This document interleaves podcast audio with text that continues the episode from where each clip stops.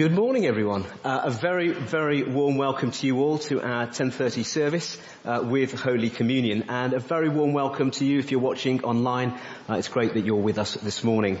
A special welcome if you're visiting uh, or if you're here for the first time. It's really great that you're able to join us uh, and if that's you, please do uh, catch me afterwards to say hello. It'd be lovely to get to know you a little bit better. we're continuing our sermon series on real change uh, how we can have hearts changed by God and by His Spirit working in our hearts and lives. And this week, Neil's going to be looking at the question of thorns um, and helping us reflect on the ways uh, in which the desires of our heart can drive ungodly responses to challenges or the heat uh, in our lives. But before we start, uh, let's just take a moment to pause. Uh, let's, uh, in fact, let's just close our eyes for a moment. Uh, we may have uh, many distractions that are rushing through our minds. Uh, things that we need to do after the service, things we need to do next week, worries or delights, all manner of things trying to occupy our minds and our hearts. Let's just take a moment uh, to deliberately put those things down. And let me pray for us.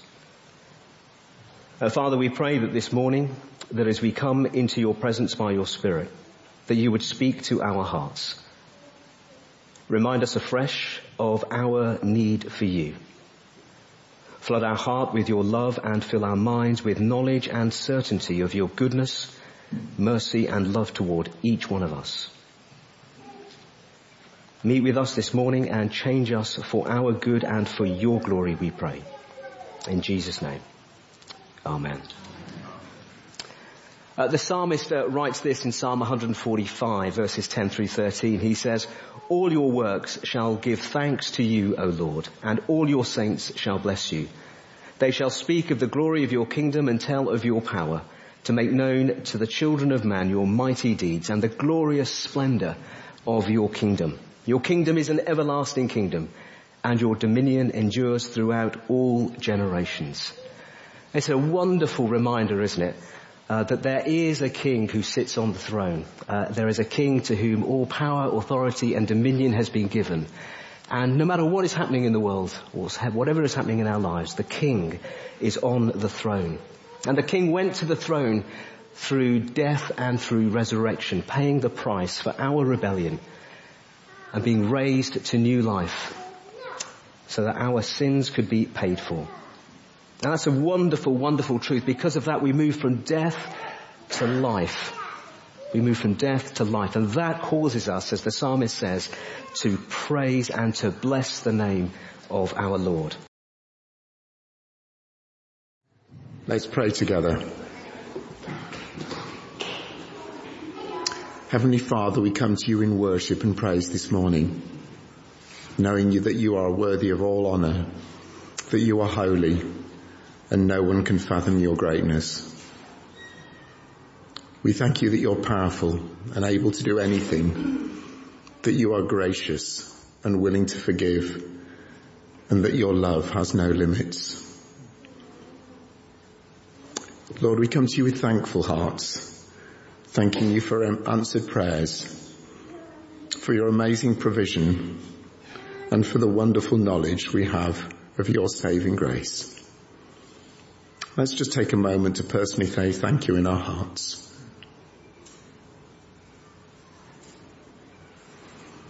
Lord Jesus, we also know that when we think of all that you are, we realize that our own lives so often fall short of glorifying you.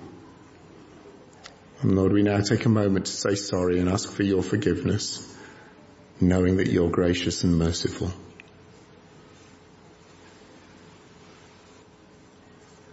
We know too that we live in a world that is so impacted by the effects of sin, where lawlessness, violence and conflict affect the poorest and most vulnerable, and where carelessness and greed damage the world that you've created.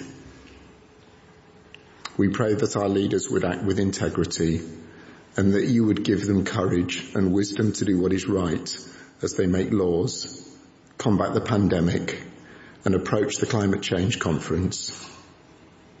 We pray too that you would help us understand our own response and pray for James Leverton as he helps us think about this later today. We pray particularly for the families of Sarah Everard and Sabina Nessa in all that they're going through at this time. And we pray that our own lives would reflect your glory and that our words and actions would be full of your grace and truth and that we would bear good fruit in all that we do. Thank you, Lord, that you hear our prayers and that nothing is impossible for you. We just pray that you'll be with Helen as she reads your word now and feel Neil with your Holy Spirit as he preaches. We ask that we would be receptive and obedient to what you have to say to us today, Lord. Father, we ask all of these things in your precious name, giving thanks to you, Lord. Amen. Um, today we have two readings from the Gospels. Um, the first reading is from Mark and our second is from Luke. So first reading is Mark chapter 7, beginning at verse 20. He went on, what comes out of a person is what defiles them. For it is from within, out of a person's heart, that evil thoughts come.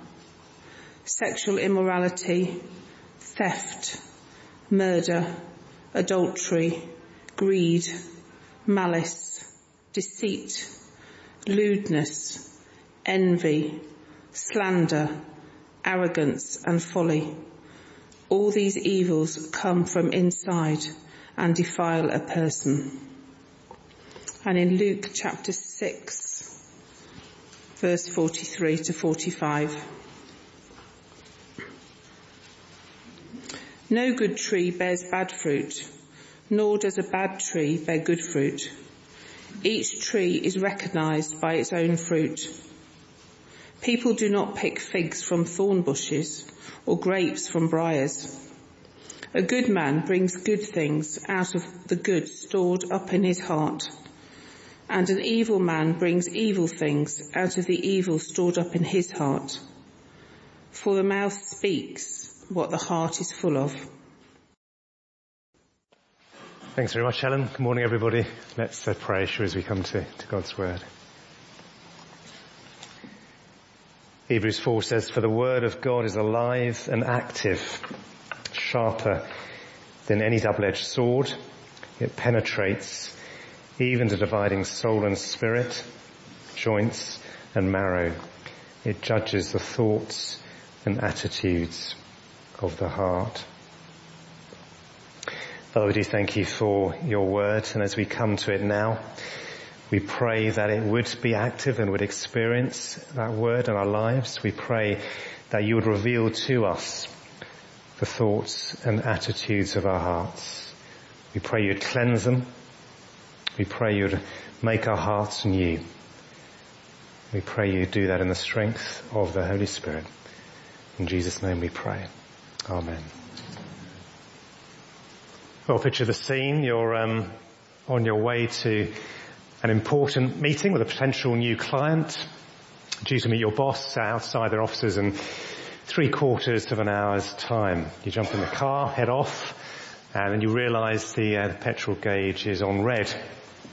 Pull into the uh, service station down at Thame, and you see this massive queue in front of you you think, I'm sure I heard something about a fuel shortage on the radio, but I was so concentrating on this presentation I've got to give and checking whether I've still got it that I didn't really take it in. So you start to panic. How long is it going to take to get through this queue? You start to count the number of cars, you start to work out how long it's taken those to get through and whether you'll still have the time. You look in your, your mirror and you see behind you actually somebody else is in the same queue but they're taking the time to have a phone call with somebody, have a bit of a laugh and enjoying that, that moment whilst you're stressing and you're beginning to sweat. But you get to the petrol pump and um, you think, I'm glad I've got my Esso app. I can pay pretty quickly. Don't even have to go inside. But it's not connecting. It's not working. How long am I going to leave this before it connects? You give up on that. You fill the car up. You run inside and there's another queue. And you're thinking, why is there only one person on the till? Yeah, where are all these other assistants? Where have they got to? You're queuing up, you're now really looking at your watch thinking, am I going to get there in time? And the phone goes. And uh, you look at the number and it says, the school of your son. And um, this might be you, by the way. And um, you think I better take that one. And uh, it's the secretary of the school saying, Mrs. Johnson, I'm really sorry, but little Johnny is um, is not well. He really needs to be picked up and taken home. I think, yeah, sure, that's fine. I'll be there very shortly. You quickly get on the phone to your husband who you know who's working at home today and he's not picking up. You're saying, pick up, pick up, come on, pick up. Anyway, you've paid, you got to the till, you're coming out of the, uh, the petrol station and you see in the car parked in the forecourt, there's somebody from your home group and they're looking really upset and they're crying. What do you do next? I don't say that story to make you feel even more stressed than maybe uh, you do feel at the moment about life. Maybe I'm sure there's all sorts of issues going in your life and you can relate to those situations. What's that point of that story? It's to show the way we respond to situations in life, the so-called heat that we looked at last week, and often reveal what is going on in our hearts, what is most important to us. We don't know why that person was so desperate to get there on time. Maybe it was because she was afraid of her boss. She couldn't face the idea of being late for that very important meeting. Maybe it's actually because she was really driven and knew she'd got this great presentation and really wanted to make an impression and actually make uh, a change to her career and really grow in it. Maybe it was actually she was going to give that up and just say, actually my child's the most important, I just need to go back to that school. I'm sure my boss will understand. Whatever it was, um, our heat reveals to us in the way we respond to it what is going on in our hearts. As many of you know, we're in the middle of a sermon series at the moment called uh, Real Change. And in week one, we looked at um, uh, the question, why do I need to change? Why do I need to, to change? We saw how we've been made in the image of God to reflect his glory. That image was broken by the fall, but Jesus came to restore us into the image of God. At one level, that work is complete. He's achieved reconciliation between us and God through his sacrifice for us on the cross. But at another level, God is still continuing to change us into the likeness of Jesus with ever increasing glory as we prepare to go to be with him one day face to face. And therefore we want to cooperate with God in that process of change. Because the more we become like Jesus, the more we reflect his glory. As we read in 1 Corinthians, whether you eat or drink or whatever you do, do it all for the glory of God. We want to change because we want to glorify God. Well, last week we looked at the heat. Um, that we can see on this diagram here, um, which we said refers to all the situations we, we face in life that put us under pressure in some way. And although we cannot escape the heat, you know, life and its uh, tough stuff will come to us, uh, whether we like it or not. The great encouragement was that God understands our struggles and He will enable us to grow through those different situations. He will enable us to grow more into the likeness of Christ. And that's why we can rejoice in our trials. For that to happen, we need to be those who trust in the Lord, who are described in the passage in Jeremiah last week as being like a tree planted by water, as opposed to those who trust in people or themselves, who are described as being like a bush in the wasteland. A tree planted by water was a wonderful picture, wasn't it? Remember this, uh, this verse from Jeremiah, but blessed is the one who trusts in the Lord, whose confidence is in Him. They'll be like a tree planted by the water that sends out its roots by the stream. It does not fear when heat comes. Its leaves are always green. It has no worries in a year of drought and never fails to bear fruit. And we'll come back to that tree in, in a couple of weeks when we look at what it means to be fruitful in our hearts.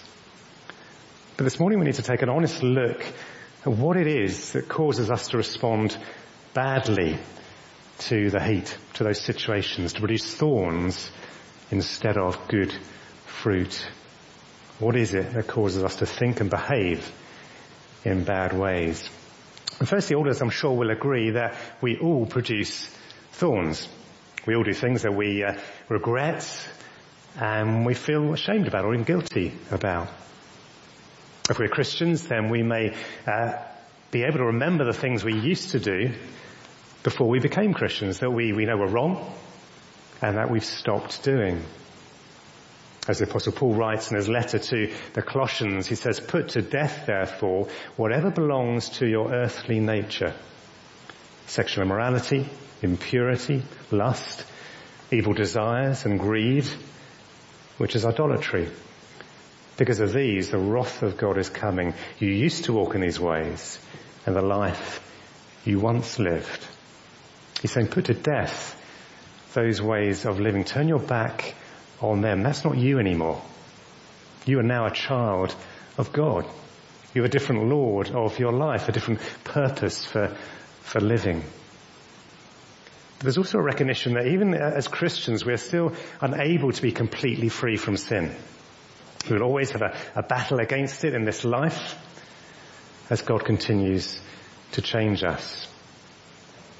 And so he carries on in that, that, passage, but now you must also rid yourselves of all such things as these.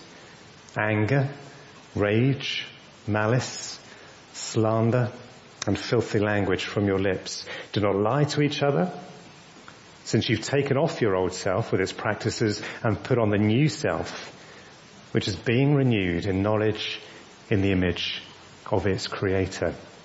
There again, we have another reference to the fact that we have a, a new self which is being renewed in knowledge in the image of its creator. God is restoring that broken image in us and that process of change is still ongoing.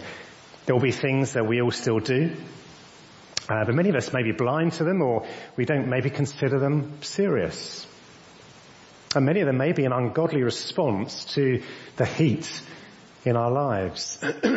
Excuse me. Rid yourselves of anger. How often do we get angry? Excuse me. At something that has happened to us. And we blame someone else or we blame the situation. We even blame God himself. How often does that cause us to say something that we later regret? regret? How often do we look for someone to, to offload to so they can feel sorry for us? Or together we can have a moan about um, the situation or that, that person, which then becomes slander, doesn't it? Would Jesus do that? You might think, well, I don't have a problem with greed. Um, but again, how often when we're frustrated with life, we're in that heat, do we feel, well, I'll make myself feel better by going and doing a bit of shopping maybe looking online for things um, for the house, or maybe a new car, new clothes, maybe a holiday. It's a form of escapism, isn't it? Escapism from the heat. Escapism from the heat can also lead to sexual immorality, can lead to pornography. Do not lie to each other, it says. You might think, I don't know, I'm okay. I always tell the truth. Don't have a problem with, with lying. But maybe you try and cope with the heat by pretending to others that actually you have no heat. Everything's fine in your life. You're okay. You've got it under control. Maybe your heat has been caused by a mistake you've made and, and you, you're trying to cover that because you're worried about what people might think of you if they knew what you had done. I'm sure we will all have asked ourselves at some point, why do I do the things I do? Um, when I look back at the events of the past week, why did that person make me angry what they said? Why did that news make me feel anxious? Why did I spend all that time doing that thing, whatever that was? Why was I worried about what that person thought of me? Or conversely, why did that person's appreciation of me make me feel so good inside? What makes me behave in a certain way? Where do my bad thoughts and feelings and ways of dealing with my heat come from? Well, the answer is from the heart. And Jesus tells us that in Mark 7, doesn't he? He says, what comes out of a person is what defiles them. For it's from within, out of a person's heart, that evil thoughts come, sexual immorality, theft, murder, adultery, greed, malice, deceit, lewdness, envy, slander, arrogance and folly. All these evils come from inside and defile a person. The Bible talks about the heart, the inside. What it's referring to is not the physical organ, uh, but the inner person. It's describing our thoughts and our desires. It's easy to focus on behaviour and think, uh, um, well, I haven't committed sexual adultery, uh, sexual morality or adultery. I, I must be okay. But in the Sermon on the Mount, Jesus said, you've heard that it was said, you shall not commit adultery. But I tell you that anyone who looks at a woman lustfully has already committed adultery with her in his heart. Likewise, Jesus said, you've heard that it was said to the people long ago, you shall not murder. And anyone who murders will be subject to judgment. But I tell you that anyone who is angry with a brother or sister, it doesn't Anyone who's angry with a brother or sister, does it say that? it doesn't come, it doesn't come, will be subject to judgment. We might not have committed adultery, we might not have murdered somebody, but if we've had lustful thoughts or become angry with someone, we fail to live in a way that God wants us to live. It's easy to focus on changing our outward behavior, maybe keeping a lid on our anger. But lasting change will only happen if we get to the root of our hearts. Jesus says in that other passage that was read for us from Luke 6, no good tree bears bad fruit, nor does a bad tree bear good fruit. Each tree is recognized by its own fruit. People do not pick figs from thorn bushes or grapes from briars. A good man brings good things out of the good stored up in his heart. And an evil man brings evil things out of the evil stored up in his heart. For the mouth speaks what the heart is full of. If a tree bears good fruit, it's because it has good roots. Likewise, if a tree bears bad fruits or thorns, it's because it has bad roots and insufficient water. And just as a tree's fruit reveals how healthy the tree is, so a person's behavior reveals what's in their hearts. Because actions and words come from the heart, Jesus says. And as we said last week, the, the key to understanding our behavior is understanding our hearts. I quoted Tim Chester who said, only when we understand the role of our hearts can we truly understand the role of our circumstances in sin. Our struggles and temptations often trigger sin, but they never cause it. We choose how we respond to circumstances and what determines our choices are the thinking and desires of our hearts. And in that passage we looked at last week, it said the heart is deceitful above all things and beyond cure. And that is why we need to turn to God to enable us to understand our hearts and to ask Him to cure them. Because we're often blind to the state of our hearts. We don't understand why we do the things we do. We take anger. There are some things it's right to get angry about. For example, if we see somebody else being unfairly treated or abused. But think about the last time you got angry. Was it about someone else being unfairly treated or was it actually about you being unfairly treated? Why did maybe you get angry but somebody else in that same situation remain quite calm? Is it possible that yeah, you became angry because you, you couldn't get what you wanted? The situation triggered your anger, but it was in your heart that made you respond the way you did.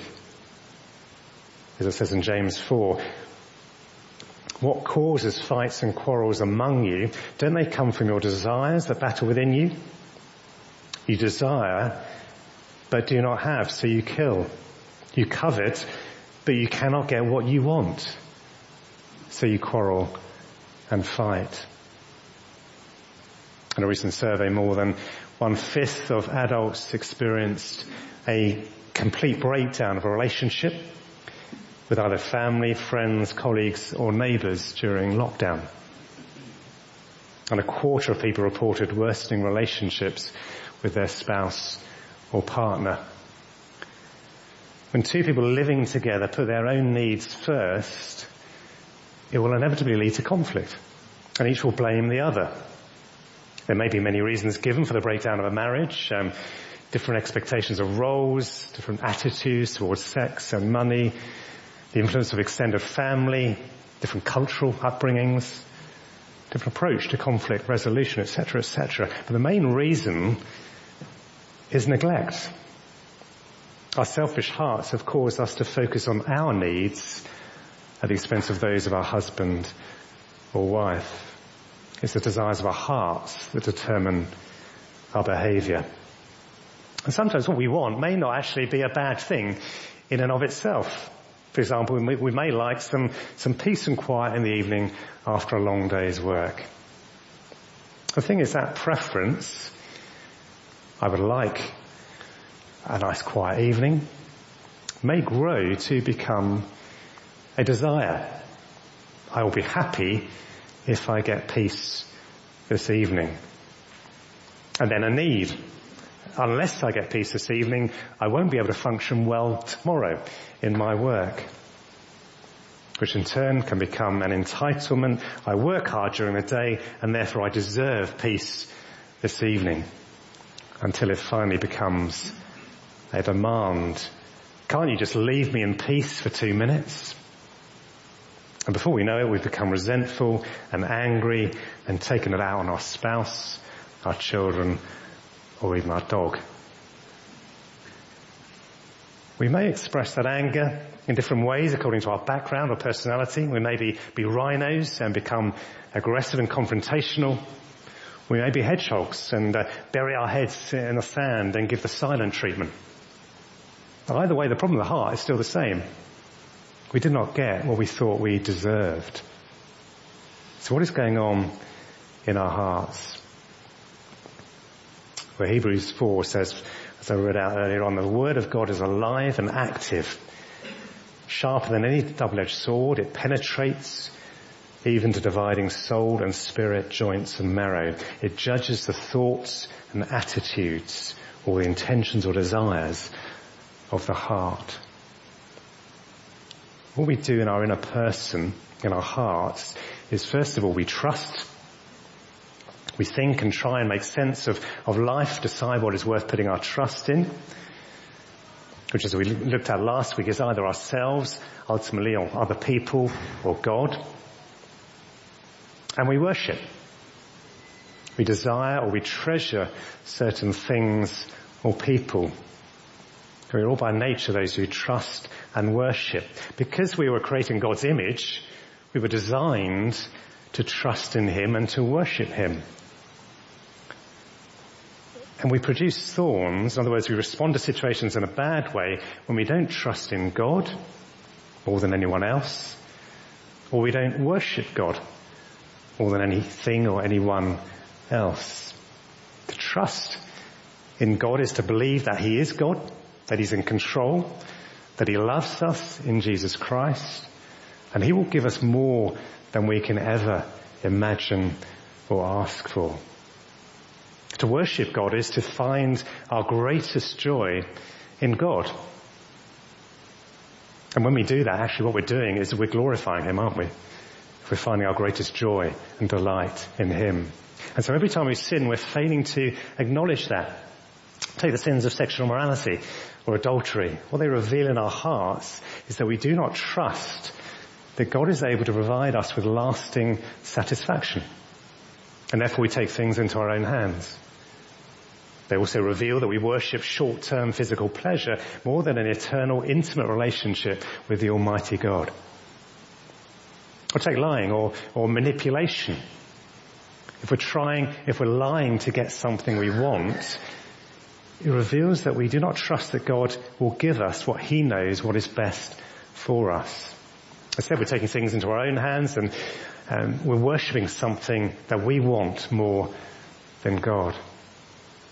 If we're lying to avoid the consequence of something we've done and to avoid people thinking badly of us, it reveals that in our hearts we worship our own reputation, our own popularity more than God.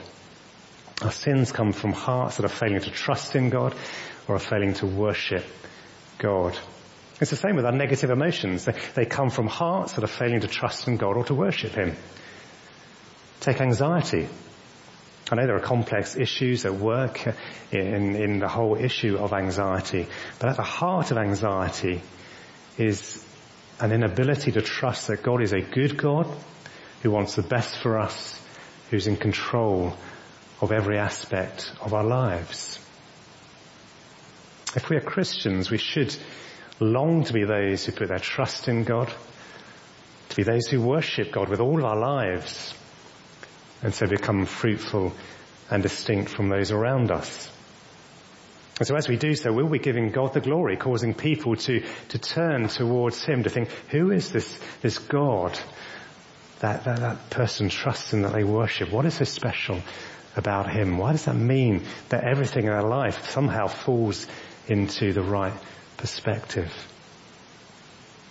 It's not often easy to, to know the state of our hearts. And so there's some questions here which um, uh, we can help use to diagnose our hearts, and uh, they're in the, the, the, discussion questions as well, which we'll be looking at in home groups. But here's a few of them. First of all, just think about those times when you do produce thorns, when you sin in response to a, a situation going on in your life. Ask yourself these questions. What or whom am I worshipping in the way I've responded? What is it that's most important to me? In what or whom am I trusting? What or whom am I trusting? What exactly am I fearing or worrying about in the stress of this situation is causing me to be worried? What is it exactly? Who is it I'm in trying to impress?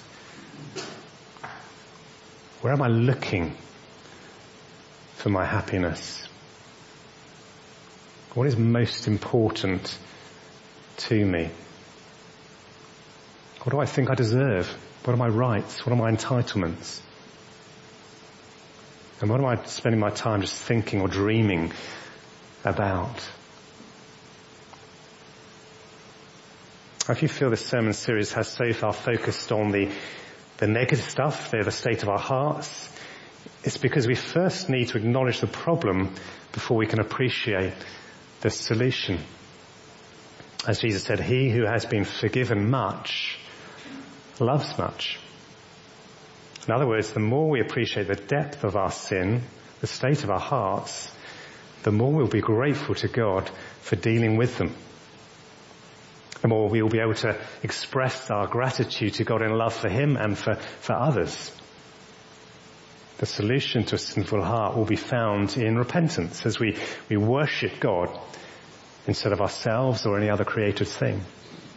It will be found in faith as we believe and trust in God instead of ourselves again or any other created thing.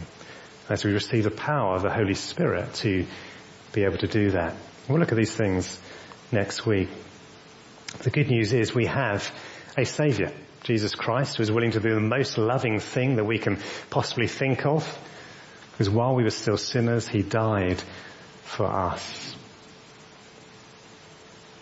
And so as we come to the Lord's table to, to remember that and express our gratitude to Him for that, we have a chance to, first of all, mourn our sin that made Christ's sacrifice necessary, but also to rejoice in His love that made him prepared to give up his life for our sakes. In Corinthians 11 it says everyone ought to examine themselves before they eat of the bread and drink from the cup. So let's take a moment now before we come to the Lord's Supper to do that in quiet reflection as we examine our hearts and confess our sins to God. A moment of quiet.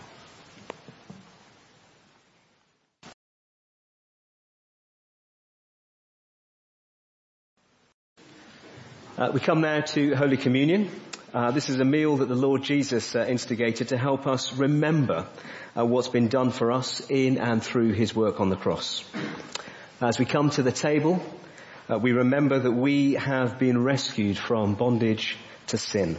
That by God's amazing grace and his mercy that we have moved from death to life as Christ died in our place for us to make us right with our Heavenly Father. Now this was done not because we are worthy, but because God is good. Not because of what we bring to the table, but because of everything God did in and through Christ at Calvary. Now Paul reminds us in Romans 5 that whilst we were still weak, at the right time, Christ died for the ungodly. And he goes on. But God shows his love for us in that while we were still sinners, Christ died for us, saving us from the wrath of God and reconciling us to God. So we come to the table to remember the love of God revealed in the death of God's one and only Son. To, the, to remember the death of God's only Son for us in our place, of our redemption at an infinitely great price, leading to our reconciliation with our Heavenly Father. And that's the drama that we are invited to enter and to remember as we come to receive communion this morning. So as we come to receive the bread and the wine, let's pray. Heavenly Father, we give you thanks for Jesus Christ our Lord, your word of love made flesh, who shared our humanity and revealed your grace. Therefore with angels and archangels and with all the company of heaven, we proclaim your great and glorious name forever.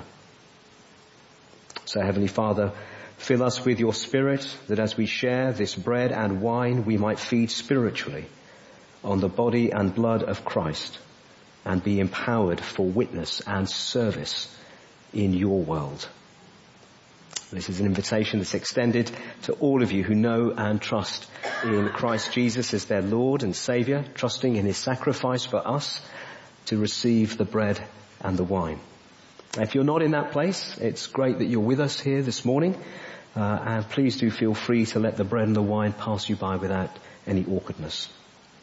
And when you do receive uh, the cup, do peel off the top to reveal the wafer and the wine and we'll celebrate together. So as the servers come forward, the band is going to play quietly, This is my desire. And as they play, please do remain seated and use this time as a time for prayer and reflection. The apostle Paul tells us of the institution of the Lord's Supper he writes this, For I received from the Lord what I also handed on to you, that the Lord Jesus on the night when he was betrayed took a loaf of bread, and when he had given thanks, he broke it and said, This is my body, given for you.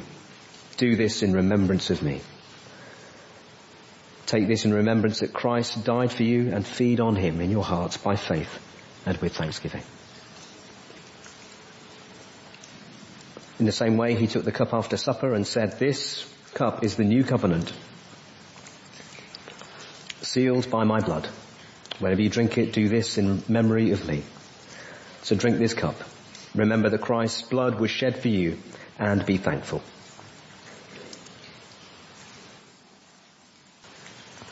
God of grace, you have called us to be your disciple people and gathered us to your table. Here we have tasted the bread of heaven and shared the new wine of your kingdom. Empower us by your spirit that we may be a gospel people and good news for all the world through Jesus Christ our Lord. Amen. As we've journeyed through the service, if there's something that you would like to have prayer for this morning, then please do uh, come to the front or down here to the to my right, and there'll be a prayer ministry team who'll be able to pray with you or pray with uh, the person uh, that you came uh, along with uh, this morning. If that's not you, can I encourage you to promptly make uh, an exit from uh, this room? And just to remind you, if you would like to join the rota for teas and coffees, uh, please do have a chat with me afterwards. So it'd be great to uh, to have you looking after that ministry. So as we go out, some Romans, some words from Romans 5, uh, 3 verse, verses 3 through 5. Paul writes this, not only that, but we rejoice in our sufferings, knowing that suffering produces endurance and endurance produces character and character produces hope and hope does not put us to shame because God's love has been poured into our hearts through the Holy Spirit who has been given to us. So Father, we pray that you would be at work powerfully in our hearts and lives in the week ahead. Ready us joyfully and winsomely to point people to you. Amen.